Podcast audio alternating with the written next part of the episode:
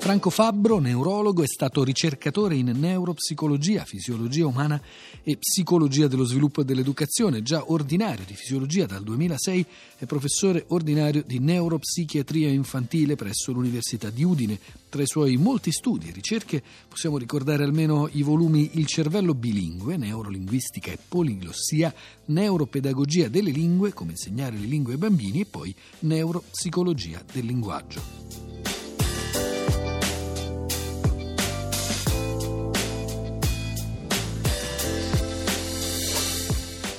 Pazienti con lesioni neurologiche possono presentare dei disturbi del linguaggio acquisiti, chiamati afasie, oppure nei bambini dei disturbi evolutivi, chiamati disfasie, o disturbi dell'acquisizione del linguaggio.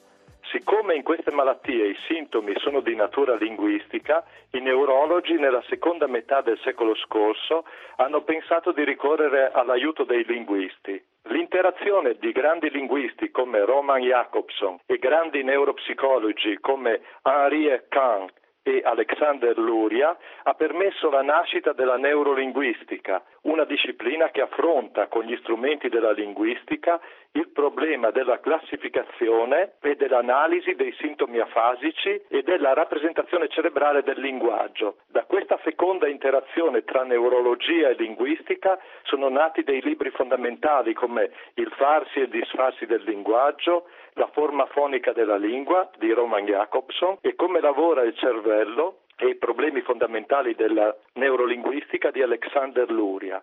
Sono inoltre state fondate alcune riviste scientifiche molto importanti, come il Journal of Neurolinguistics e la rivista Brain and Language. L'importanza della linguistica nello studio dell'afasie può essere compresa esaminando il caso dell'afasia di Broca, una condizione nella quale i pazienti nel discorso tendono ad omettere articoli, pronomi e ausiliari. Si è visto che i pazienti con afasia di Broca in italiano omettono meno pronomi dei pazienti di lingua inglese o friulana con la stessa malattia. Questo comportamento dipende dalla struttura della lingua italiana, che permette di omettere il soggetto di una frase, mentre ciò non è possibile in inglese o in friulano. Infatti in italiano è possibile dire vado, mentre in inglese il soggetto è obbligatorio.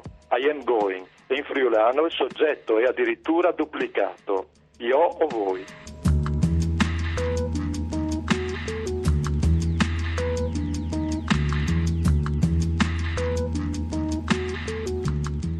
Studi di neurolinguistica hanno evidenziato che le differenti componenti del linguaggio sono rappresentate in sistemi differenti della memoria. Ad esempio, la fonologia, i suoni del linguaggio, e la sintassi, la grammatica, sono rappresentate in un sistema della memoria implicita, inconscia, chiamata memoria procedurale, mentre il lessico, le parole, sono rappresentate nella memoria semantica, una componente della memoria esplicita alla quale è possibile accedere consapevolmente. Nel caso di soggetti bilingui, l'età di appropriazione delle lingue stabilisce quali sistemi della memoria vengono coinvolti nella rappresentazione delle lingue. Se un individuo apprende la seconda lingua a scuola e dopo i 12 anni, i suoni e la grammatica della seconda lingua, invece di essere rappresentati nella memoria procedurale implicita, tenderanno a essere memorizzati nel sistema della memoria semantica. In questo caso la seconda lingua verrà utilizzata con modalità più consapevoli, meno automatizzate. Si ridurrà dunque la velocità di eloquio e aumenteranno gli errori. Gli studi con tecniche di visualizzazione cerebrale hanno mostrato che l'appropriazione di due o più lingue nell'infanzia determina una simile rappresentazione cerebrale, mentre i soggetti che hanno appreso la seconda lingua dopo l'età critica di acquisizione del linguaggio, ovvero dopo l'adolescenza, tenderanno a rappresentare le componenti fonologiche e grammaticali nelle strutture più superficiali del cervello, invece che nelle strutture più profonde, dove, come ho detto, è maggiormente rappresentata la prima lingua.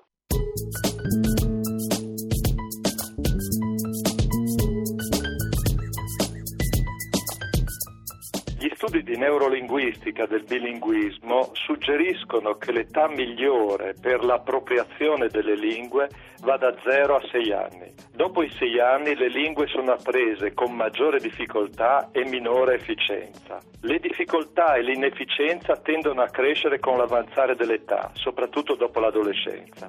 Sulla base di questi dati l'Unione Europea ha predisposto nel 1997 una raccomandazione intitolata L'insegnamento precoce delle lingue nell'Unione Europea. In questa raccomandazione gli Stati dell'Unione vengono sollecitati ad organizzarsi affinché al loro interno venga promossa l'educazione plurilingue a partire dalla scuola dell'infanzia. Secondo l'Unione Europea l'età più favorevole per l'apprendimento delle lingue va dai 3 ai 6 anni. In questo periodo i bambini non devono studiare, come è ovvio, le lingue straniere, ma devono essere immersi in contesti linguistici dove, oltre alla prima lingua, la lingua materna, sono utilizzate almeno altre due lingue di famiglie linguistiche differenti dell'Unione Europea. Ad esempio, in una scuola materna italiana si dovrebbero organizzare due ore di attività in italiano, due ore in una lingua del gruppo germanico, inglese o tedesco, e due ore in una lingua del gruppo slavo, come sloveno o croato, oppure del gruppo ugrofinico, come ungherese o finlandese. La conoscenza precoce di tre lingue, appartenenti a tre gruppi linguistici differenti, secondo l'Unione Europea faciliterebbe nelle età successive l'appropriazione per ragioni di lavoro culturale di qualsiasi altra lingua dell'Unione. L'educazione plurilingue precoce permetterebbe quindi di superare la cosiddetta barriera linguistica, permettendo a tutti i cittadini dell'Unione Europea di comunicare facilmente gli uni con gli altri. Nelle regioni come il Friuli o la Sardegna, dove si parla una lingua minoritaria, il friulano e il sardo, i bambini della scuola dell'infanzia dovrebbero svolgere la loro attività in quattro lingue, la lingua materna minoritaria, la lingua dello Stato italiano e due lingue di famiglie linguistiche differenti. Numerosi studi ed esperienze educative hanno mostrato che l'educazione plurilingue non solo è possibile, ma rafforza le capacità culturali e cognitive dei bambini.